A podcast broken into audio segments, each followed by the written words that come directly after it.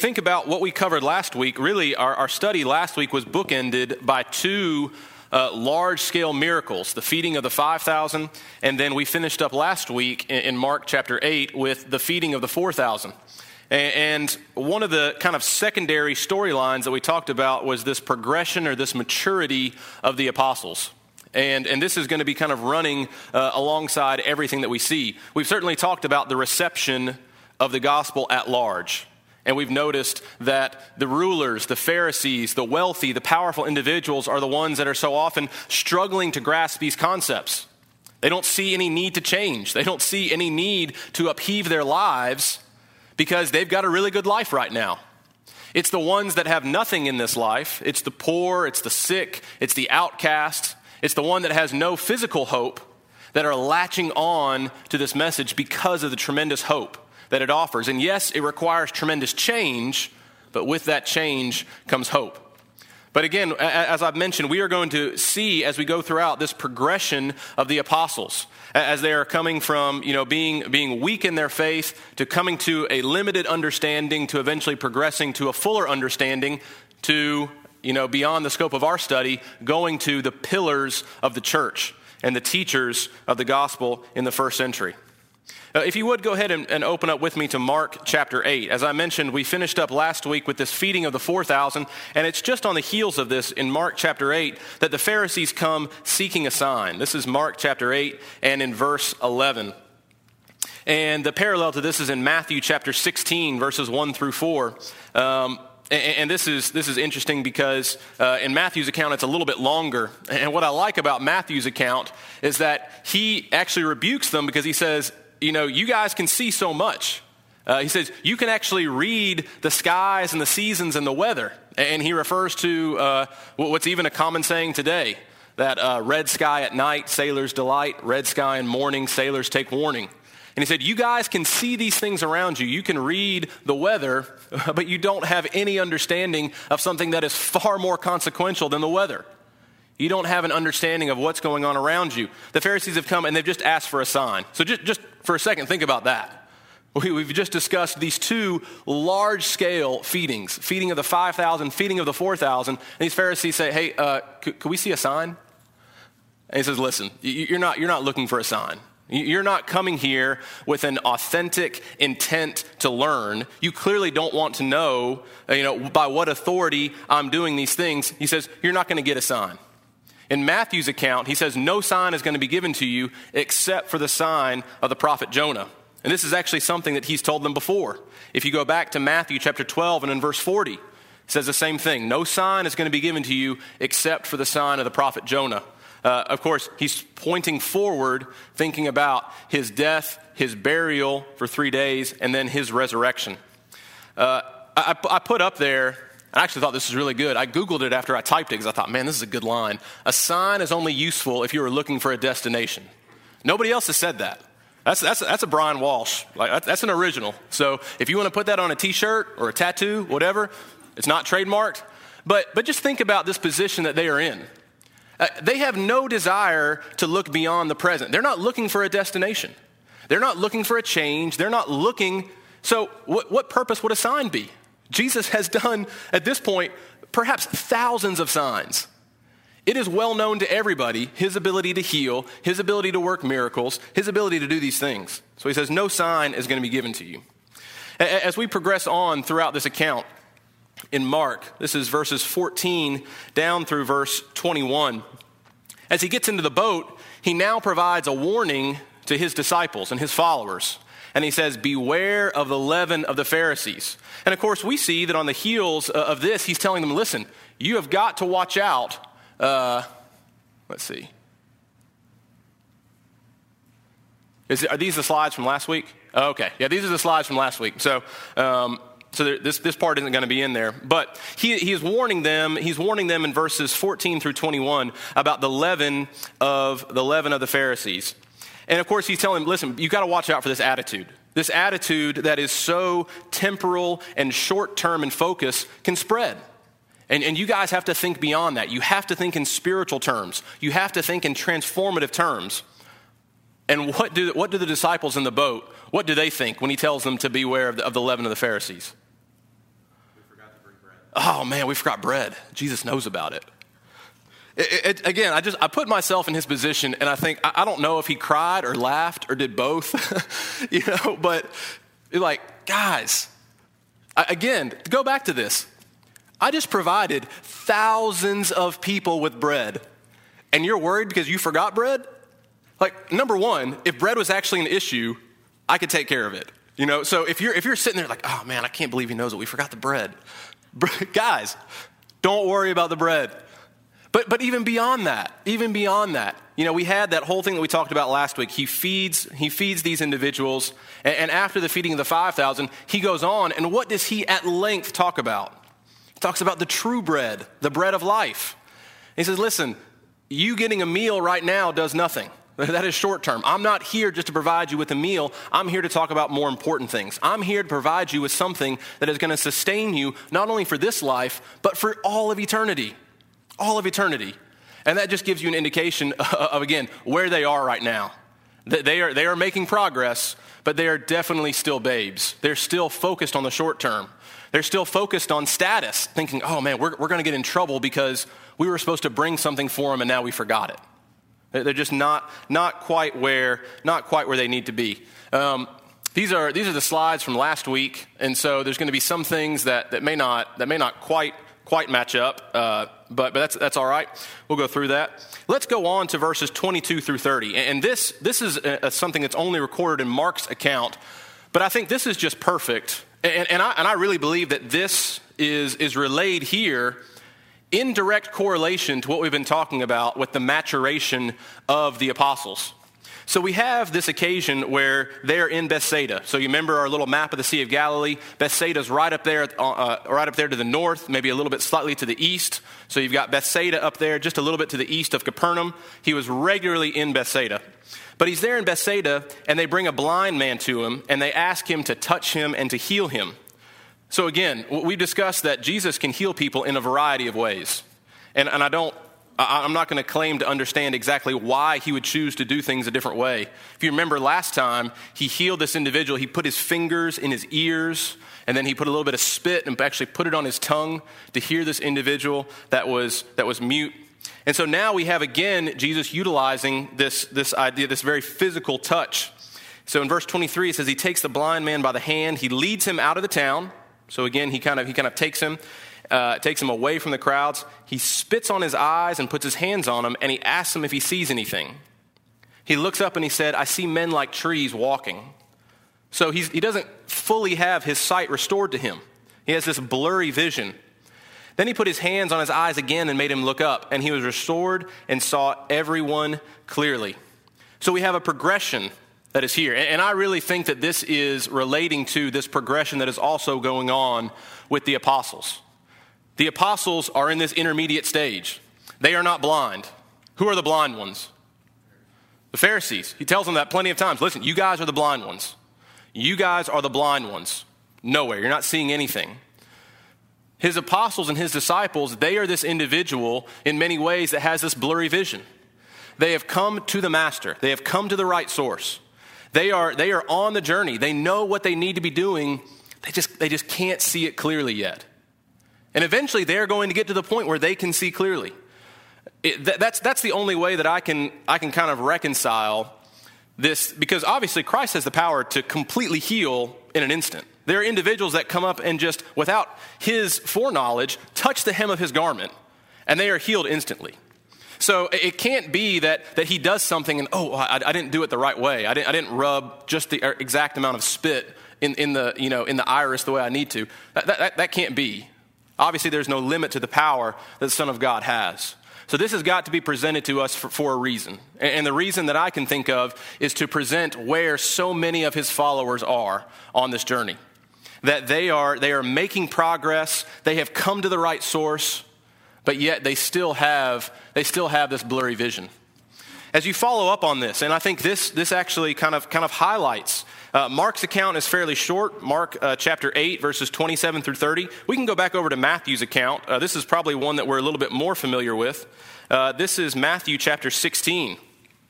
But after this, as they are on the road, uh, he asks them, He says, if you look in Matthew chapter 16 and verse 13, who do men say that I, the Son of Man, am? So they said, some say John the Baptist, some Elijah, some Jeremiah, one of the prophets. And he puts it directly to them Who do you say that I am? And Peter answers boldly and correctly, You are the Christ, the Son of the living God. He understands that he is the anointed one. He is the one that the Old Testament scriptures have been talking about. All the prophecies of the Old Testament are fulfilled in Jesus. He also understands where he comes from. He says, You are the Son of the living God. You're not a man, you are deity. You are the Son of God. He understands that. You know, so, so as you see, they're not blind. They, they, they, know, they know enough, they're just not fully all the way there. And, and Jesus answers that, that, that he is correct.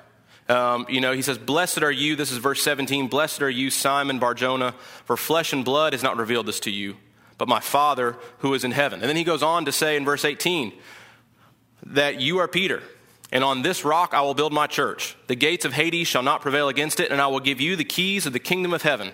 And whatever you bind on earth will be bound in heaven, whatever you loose on earth will be loosed in heaven.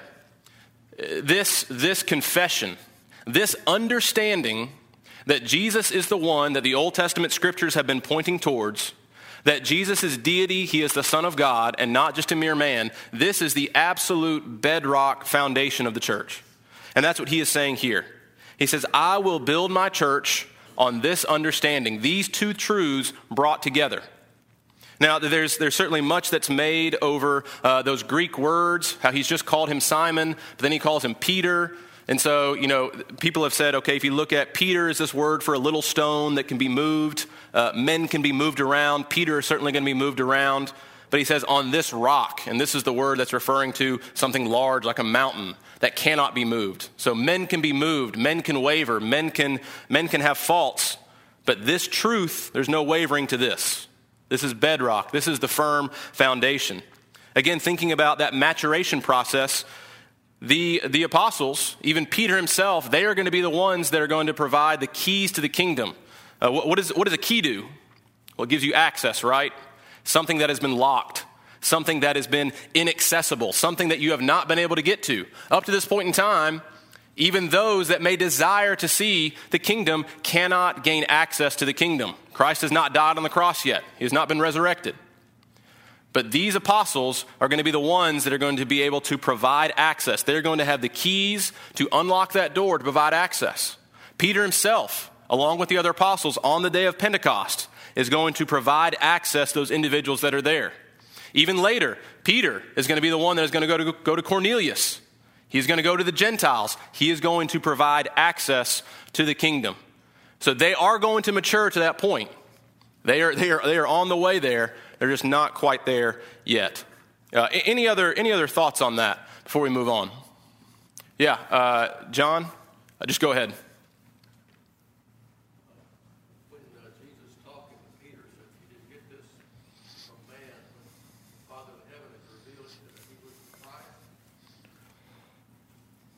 So, how did God do that? Well, it was through the signs that Jesus had done, how he knew it. So, if, if Peter and the apostles knew it because of those signs. Everyone else should have too, including the Pharisees. Mm-hmm. Yeah, that's a good point. It was the evidence that God had provided. We'll talk a little bit more about that if we can make it into uh, our study on, on John chapter 7. Hey, and, and, uh, and Chris had one, Lee, sorry.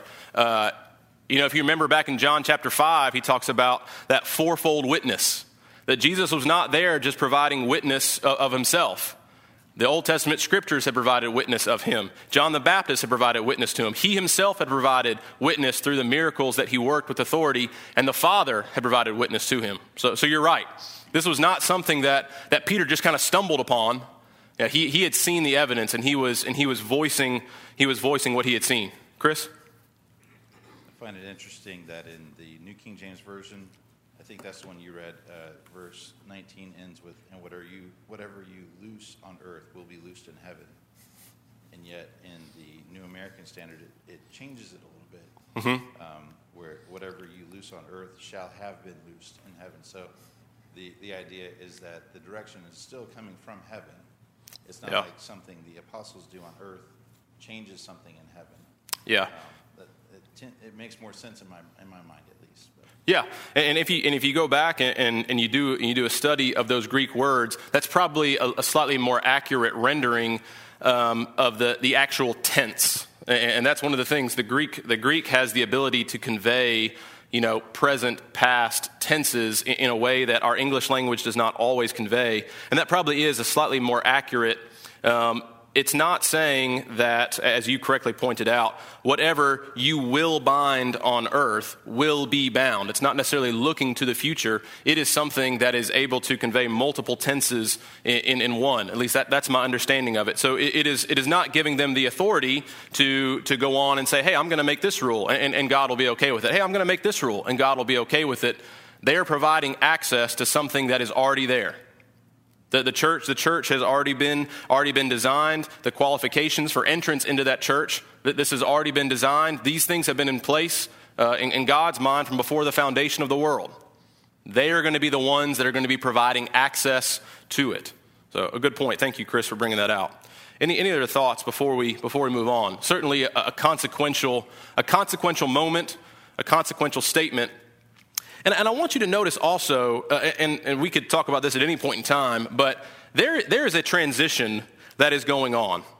Um, if, you, if you go back to Mark's account now, if you go back to Mark, um, really, really, chapter 8, there in verse 31, Jesus is beginning to trust and to talk to his apostles about some pretty weighty, important things. He is beginning to talk to them in greater detail uh, about the kingdom. You know, you go all the way back to the very beginning of his ministry. And if you think about our timeline, you know, are we at the beginning, the middle, or the end of this Galilean ministry? We're at the end, right? We're at the end. So, so we have, regardless of how long it, it is, we are at the very tail end of this Galilean ministry. We, we have maybe just a couple of weeks left before the Galilean ministry is going to be over. He's going to be spending some time closer to Judea um, as we'll discuss later on, we, we might be maybe five, six months away from his crucifixion. So, so we're, we're getting down, we're getting to crunch time. And Jesus is going to be talking about some, some very weighty things. He's also going to be talking a lot about his death. His death is coming up. Um, again, this kind of goes along with that idea. The, the apostles are going to have to grow up pretty quick. They're going to have to grow up pretty quick. And so he is starting to, to lay the groundwork to talk to them about some of these things. If you go to Mark chapter 8, verses 31 and following, uh, it says that he was telling them, listen, I'm, I'm going to suffer some things. I'm going to be betrayed. I'm going to die. And uh, again, Peter, got the good, you got the bad. But Peter, his, his response to this is, is no. Uh, if you look in verse 32, Peter took him aside and began to rebuke him man, man Peter's whew, got some boldness. you know, uh, he, has got some boldness. Lee, uh, Jason's got a comment. He, when, when the master starts telling him these things, Peter's like, no, let me, let me take you aside. Let me, let me tell you how this is going to go. And, and, and Jesus immediately rebukes him and admonishes him to, to think about the bigger picture and to think about the spiritual. Jason? Well, and I, and I think he goes back to one of your sub bullets. They didn't see the kingdom clearly. I, yeah. I, I think, and you have to believe Peter Granted, he, he just said he believed he's the Christ, the Son of God. It's the nature of the kingdom. And I think that the interesting thing to me is obviously the apostles didn't understand, the people that, the disciples that were following Christ. And we kind of scratch our head and wonder that, but it's still happening today. I mean, mm-hmm. you think about the majority of the Christian world is looking at those premillennialist ideas, and they don't truly understand the nature of the kingdom. They're looking forward to a thousand year reign. Mm-hmm. So we still see those errors. Yeah. They're, they're wrapped up in the physical rather than thinking spiritual. And the same thing happened then. They're thinking about a physical Israel. It's going to be reestablished where the Pharisees, the Sadducees, those leaders are still going to be in place. And so when he says, beware the, the leaven of the Pharisees, they're thinking physical. Yeah. So I just think it's interesting that it's happening then, it's happening now. Yeah. I had in my notes from last week, I had like three paragraphs. We're talking about the feedings, about how many churches today are going after feedings. You know, and, and that, that exact same point that we have not we have not changed much. We clearly don't see the kingdom the way that it's supposed to be seen, and, and especially all around us. We see we see churches, we see religious organizations that have gotten away from the kingdom and they're focused on the here and now. They are focused on the bread. They're focused on providing bread. They're focused on providing uh, social amenities. They are not clearly seeing the kingdom, and, that, that's and that's an excellent point. Excellent point, Jason. But yeah, that's that, that's where he is. They're, they're still they're in that blurry vision stage. Um, Jesus immediately does correct him, though. He says, Listen, no, we're, we're going to head this off right now. There's no, okay, we'll, we'll, we'll talk about it later. Uh, you know, you'll see. It's like, no. And, and, you think about the strong language there get behind me, Satan. There, there's no quibbling, there's no equivocating there. When you talk like that, again, like I, said, there's no, there's no middle ground. When you talk like this, you are an agent of Satan. You are on Satan's side. You are opposing my will and my work no middle ground. So a pretty, pretty stern admonishment. And he tells them, and I think that the next couple of verses actually tie into this, verses 34 down through verse 30, 36. If we are focused on these things, if we are focused on the here and now, if we are focused on preserving our own lives, preserving our own status, we're, we're going to lose. We have completely missed the mark. Verse 35 For whoever desires to save his life will lose it, but whoever loses his life for my sake and the gospel's will save it. What was Jesus willing to do? He was willing to lose his own life so that we might save ours. And that's what he calls all of us to do as well. He says, you know, just think about it. Verse 36 even if you were to profit everything, even if I were to establish a physical kingdom, we were to overthrow the Romans and they were to be, everybody got bread every single day, there was no sickness. In the grand scheme of things, it's still nothing. It's still temporal, it's still here and now. And he's trying to get them to see the kingdom a little bit more clearly. Uh, but I do, I do think it's interesting. Um, so this now, now this is now this is all right. This, these are the current notes. All right, so we're back. Um, I do think it's interesting. I, I noticed this. I counted four times between Mark chapter eight and Mark chapter ten, and, and there might there might be more, but I just noticed four times Jesus is now discussing his death. So again, we're, we're, coming to the, we're coming to the end of the Galilean ministry. We're coming to the end period of, of his overall ministry. And he is really starting to transition and to try to prepare his disciples, try to prepare his apostles for what is going to come. All right, let's go to, let's go to chapter 9. Chapter 9, just uh, again, an absolutely fantastic monumental event taking place here, and this is in Mark chapter nine. Uh, this is also this is also recorded um, over over in, in Matthew's gospel. But several days later, Jesus takes Peter, James, and John up on the mountain with him, and it says that he is transfigured. Uh, not, not a word that we certainly use a lot. Uh, the word there is where we get our word metamorphosis. And so we know, you know, metamorphosis might be a little more familiar to us. We know that a change is taking place. You think about metamorphosis, uh, a change is taking place, transformed. This is actually the same word that's used later on in the New Testament when it talks about us needing to not be conformed, but be transformed, be changed. So you are not the same. So, Jesus, this individual that they are with day in and day out as they go up on this mountain, um, Jesus is transformed. He is changed. There's a metamorphosis that takes place. Uh, in, in Mark's account, it describes his clothes became, this is Mark chapter 9, verse 3, his clothes became shining, exceedingly white, like snow, such as no launderer on earth can whiten them. In Matthew's account, it talks about his face, this brilliant radiance that came from his face. And then, as if, as if that was not, as if that was not enough, who else appears? Moses and Elijah. Individuals, individuals that have been gone from this earth for a very, very long period of time. Moses and Elijah. Mark chapter 9 and verse 4 says, Elijah appeared to them with Moses, and they were talking with Jesus. Uh, I, I believe it's in Matthew's account that mentions they were talking with Jesus about what was to come, about, about the resurrection, uh, about the crucifixion on the cross, and the things that were to come. Peter uh, again, n- never at a loss for words here. Uh, and, and, I don't think his intentions are, are necessarily misguided. Uh, chapter, chapter 9, verse 5 Peter answered and said to Jesus, Rabbi, it is good for us to be here. Let us make three tabernacles one for you, one for Moses, one for Elijah, because he did not know what to say, for they were greatly afraid. No, no more honest words than that. He didn't know what to say, but he was going to say something anyway. I, I, think, I think what he's describing here is that Uh, you know, a tabernacle is like just a little dwelling place. So he sees Moses and Elijah. He didn't know what to say, so he's like, all right, let, us provide you some shelter if you guys are going to be here for a while. You've been gone. You probably don't have a place to stay. All right, what, what can we do here? You know, I, I, uh, you got you to love Peter. You got to love Peter. He, he wants to do something. Even if it's not the right thing, even if he doesn't have a clue what he's going to do, he's all right. We're here. Let, us do something for you.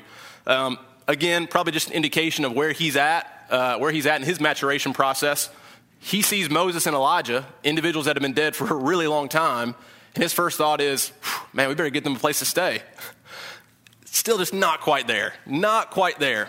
But what I do think is interesting is to think about, again, what a, what a monumental faith building event this is for those individuals.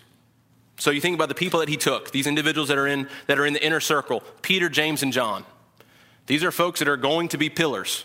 They are going to be the ones that when Jesus is gone, you know, they are going to take on a leadership role.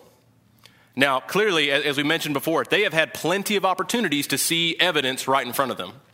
But they now have just an absolutely incredible event that they are the only ones that have access to that is going to build their faith in a way that I, I can hardly imagine anything else would. And not only do they see Jesus transformed with Moses and Elijah, but then it mentions in verse 7 there's this cloud that comes and overshadows them. And a voice comes out of the cloud saying, This is my beloved Son, hear him. We mentioned earlier on, and this was back in the very beginning when Jesus was baptized by John, it's not entirely clear to me whether everybody saw what happened or whether just John saw what happened when the, the, the, the, dove comes down and it mentions that this, this is my beloved son. That, that could have been something that maybe only John saw. I, I don't know. Um, but this, again, is something that these individuals would have access to. They were able to see it. And what I think, what I think really brings this out is when you go to 2 Peter. Go to 2 Peter chapter 1. Um, and when you see what he talks about there in chapter 1 and verse 16, when he's talking to them about the prophetic word confirmed, he says, We did not follow cunningly devised fables when we made known to you the power and coming of our Lord Jesus Christ, but were eyewitnesses of his majesty. For he received from God the Father honor and glory when such a voice came to him from the excellent, This is my beloved Son, in whom I am well pleased. And we heard this voice, which came from heaven when we were with him on the holy mountain. So we have the prophetic word confirmed. This is Peter at the very end of his life. And at the very end of his life, when he is writing to these individuals and he is trying to assure them of the gospel that he has taught, that they have believed in, what does he go back to? He goes back to the transfiguration. He goes back to this time when he saw Moses and Elijah there on the mountain with Jesus. You think about Moses and Elijah, the first thing that came to my mind was the law and the prophets. The law and the prophets. How many times did Jesus refer to the Old Testament as the law and the prophets? You know, maybe a little bit of an oversimplification, but those are the two big things there Moses, the lawgiver, uh, Elijah, this individual who is a prophet. And Jesus is the one who fulfilled both of those things. He was there to fulfill the law, the Old Testament law. He was also there to fulfill the prophetic word. So Moses and Elijah, the law and the prophets together, Jesus fulfilled that. So you have all these things kind of coalescing together. And that allows Peter, at near the end of his life, when he is seeking to reassure these individuals, say, listen, I've got, I've got no doubt. These were not fables, these were not stories. I saw with my own eyes. I saw this one who fulfilled the law and the prophets. I heard a voice from God that says, This is my son, hear him. So the words that Peter himself had just uttered not that long before, You are the Christ, the Son of God, he knew it and now he has, he has that confirmed. So I, I can only imagine that for individuals that in just a very short amount of time are going to be put through a, a tremendous trial of their faith, this is going to be something that they can return to. They can return back to this as the foundation for building their faith. Any, any thoughts? Uh, anything that anybody else wants to add? Yeah, John's got something on the, on the transfiguration.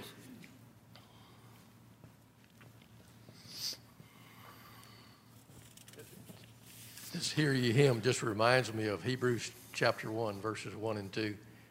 basically says the same thing. In the past times past, God spoke to us in various ways and through prophets and so forth. But today He speaks to us through His Son. So mm-hmm. that's, that's the hear ye Him. Yeah. One other thing is chapter 9, verse 1 there in Mark said the kingdom was going to come during the lifetime of some of these people standing here. Yeah. So there are the, some that teach, well, God wasn't able to establish the kingdom, so he established the church instead and some things like that. But uh, the Bible says it's also in Luke chapter 9, verse 27, the same statement. Mm-hmm. So, and of course, good Bible students know that happened in Acts chapter 2 on the day of Pentecost. Yeah, again, giving them clear vision, clear vision on the kingdom. Carrie's got a comment back there, Lee.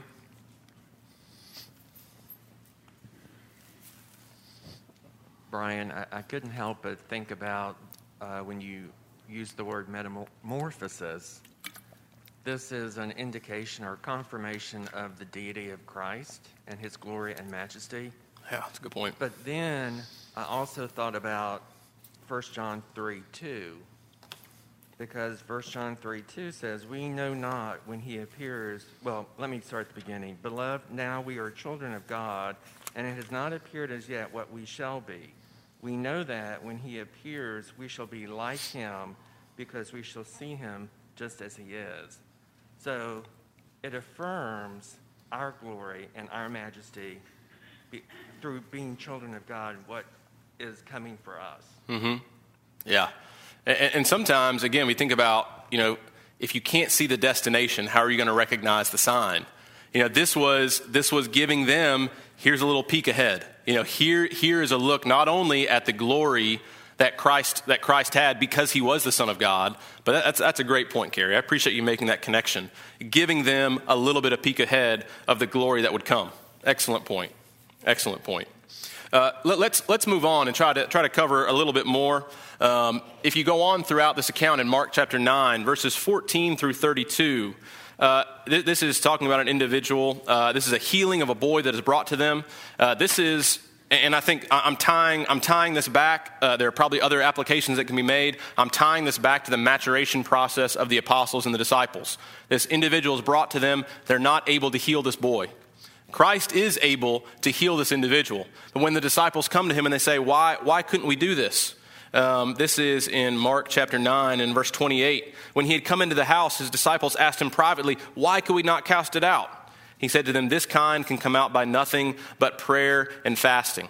Uh, a little bit earlier on, uh, and I think it's actually might be in Matthew's account, he, he talks about, you know, their, their lack of faith. Oh, of little faith. Uh, he talks about in, in Mark's account a faithless generation. Um, and so the, I think the takeaway for me is that there are occasions that are going to require greater faith. And looking ahead, keeping the big picture in mind, this transition is occurring. There's going to come a time when you are going to need greater faith. There's going to come a time when you are going to endure trials and tribulations, where you are going to be persecuted for, not, for my name's sake. You are going to need greater faith if you are going to endure and you are going to remain faithful because he's going to leave them. And he brings that up in verses uh, 30 through 32 uh, of Mark chapter 9, there in verse 31, the Son of Man is being betrayed into the hands of men, and they will kill him. Again, no equivocation. Hey guys, you know, we might not make it out of this one. You know, sometimes you hear that kind of that speech before the big battle. I don't know if we're going to make it out of this. No, there's none of that. The Son of Man is being betrayed into the hands of men, and they will kill him. And after he is killed, he will rise on the third day. But they did not understand this saying, and they were afraid to ask him. So he is telling them in no uncertain terms, this is what's going to happen. And they're still struggling to grasp that. Uh, kind of as, as, indication of that, as you go on to this, this, uh, this next part of, Mark chapter 9, you kind of think about where they're at. Um, uh, before, before, we get, before we get to that part, um, this I think actually ties in with it. I'll, I'll, put, I'll put them both up there. Mark chapter 9, verses 33 through 37 is Jesus admonishing the apostles not to focus on this earthly status. I think it actually ties in with something that's brought up in Matthew chapter 17. In Matthew chapter 17, verses 24 through 27, uh, we have this account where they come to an area, I believe it's Capernaum, uh, without flipping back over there, comes to Capernaum, and somebody comes to Peter and says, Hey, does your master not pay the temple tax? Peter goes to Jesus, and Jesus uh, Jesus says, you know, he gives them kind of this, this question about who is supposed to pay the temple tax. Uh, is it the son or is it the foreigners? But then he provides miraculously for both he and Peter's tax. He tells Peter to go and to fish, and when he pulls up a fish, there's going to be uh, enough in the fish's mouth for both of them. But what I, what I think is interesting there about that, and again, this, this lens that I'm viewing things through, trying to connect these two, is not to focus on earthly greatness. Not to focus on, well, maybe I'm too good for this. I'm the Son of God. You know, when you come to this temple, who are you worshiping? You know, he, he, is saying, listen, we are, I'm not above that. I'm not here to upset the physical order of things and to bring about a physical revolution and install myself as the new ruler. If I was here to do that, I'm not going to pay homage. I'm not going to go ahead and pay this temple tax. I think he's trying to, I think he's trying to re- remind them there and get them focused again on the kingdom. He's not above the law. Uh, they're going to be arguing about who is the greatest, and he's providing them this example that even as the Son of God, he submits to the authorities. So I think you kind of got that on the one side, and you come back to Mark chapter 9. They're, they're still trying to figure out this, this whole thing. They're focused on the earthly status, they're focused on who's the greatest. And he shows them, you know, if you want to be, if you want to be the first, if you want to be on the first, he's like, you need to be the last. And here's an example. Here's a little child. You know, what, what a humbling moment for these individuals again, that have the ability to work miracles. Well, let's, let's not forget about that. He gave them the power to work miracles, to heal individuals, to cast out demons. They're arguing about who's going to be the greatest. And he brings them this example of a little child. If you think about it, some of the things that, that came to my mind in terms of earthly greatness, a child holds no status, no influence. Uh, a child does not hold a position of power or authority. Um, they don't have the ability to, to grant favors or to help you get ahead. So, if you are looking to get ahead in, in some kind of an earthly status way, a child is not the one you're going to go to to help you with that. They're not going to be able to promote you, they're not going to be able to give you a better job or a better position. A child is going to require more effort on your part with little to no payoff for a really, really long time. If, if, you're, if you're a parent of small children, that, that probably rings pretty true. You are going to put in a ton of work. You are going to be a servant. You are going to make the sandwiches. You're going to cut the grapes. You're going to cut the pizza. You know, you're, you're, going to be, you're going to be serving this child for a really, really long time. It's been five years, and it feels like a really long time. And we're just getting started. A child is going to require so much effort on your part and offer very little, uh, especially in terms of physical status, but the payoff is tremendous. The payoff is tremendous, and there is nothing greater. There's nothing greater than being in a position to help somebody else grow, to help shape a life, and ultimately to help bring somebody to Christ. And I think that's where he's trying to get them to focus. If you want to be great, if you want to be great, think about this child. Think about this child. That's what you can do to be great. You can serve, and that's going to allow you to be great. Um, we, we're, we're not even we're not even close to finishing. Um, so let's let's let's kind of let's keep let's keep moving on. Um, as we go throughout the rest of Mark chapter nine, uh, let's see. There, John asks this question. Uh, they see somebody else who is casting out. This is in verse 38. They see someone else who's casting out demons. And we, we told him not to do this. And Jesus points out again, you got to stop thinking about earthly status. It's not them and us, and you're not part of our circle, so how dare you do this? He said, if he's doing things in my name, then he's, he's on our side. He is working towards the same big picture goal that we are all working towards. Uh, verse 42 through 50, though, is that by contrast, there are individuals that are not working towards this goal. Um, you know, there are going to be those that are going to try to cause you to stumble, and you need to take radical action to prevent that. So this is this is similar to some of the language that we saw in the Sermon on the Mount. Uh, verse 43 if your hand causes you to sin, cut it off. Verse 45 if your foot causes you to sin, cut it off. Verse 47 if your eye causes you to sin, pluck it out. You're going to have to take radical action and you're going to have to make sacrifices if you want to be members of the kingdom. Um, I, would love to spend some more time on this, but we really need to move. Uh, let, us go to Matthew chapter 18 and, and try to at least finish up some of the things from, from last week. Matthew chapter 18 is continuing on in this same vein.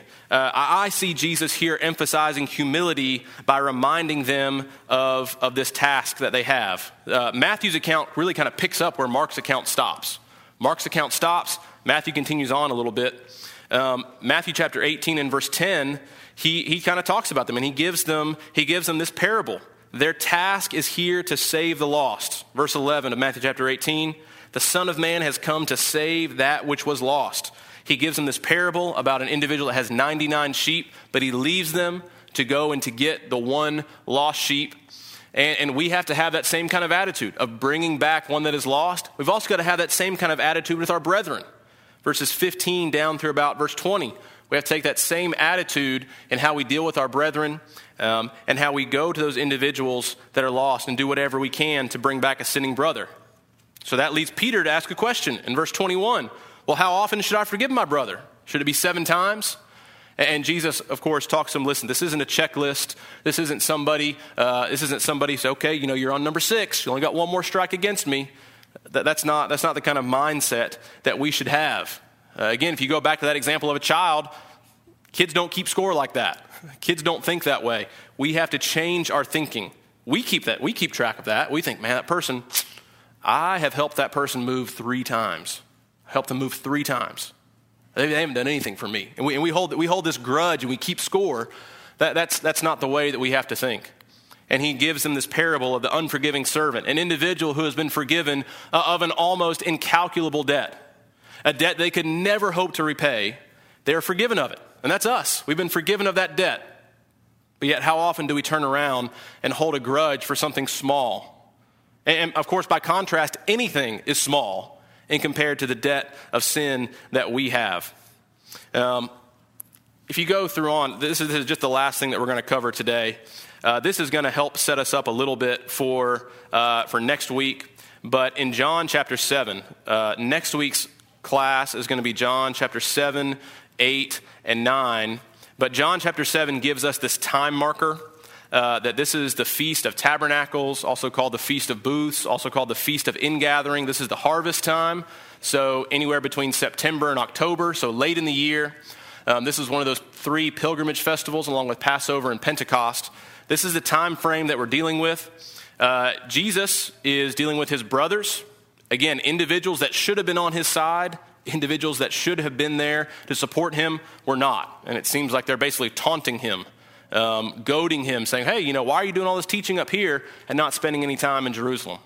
That's what we're going to have to pick up with uh, next week. So, John chapter 7, 8, and 9 uh, next week, and, and maybe we can make a little bit progress past that. But I, I appreciate your time this morning.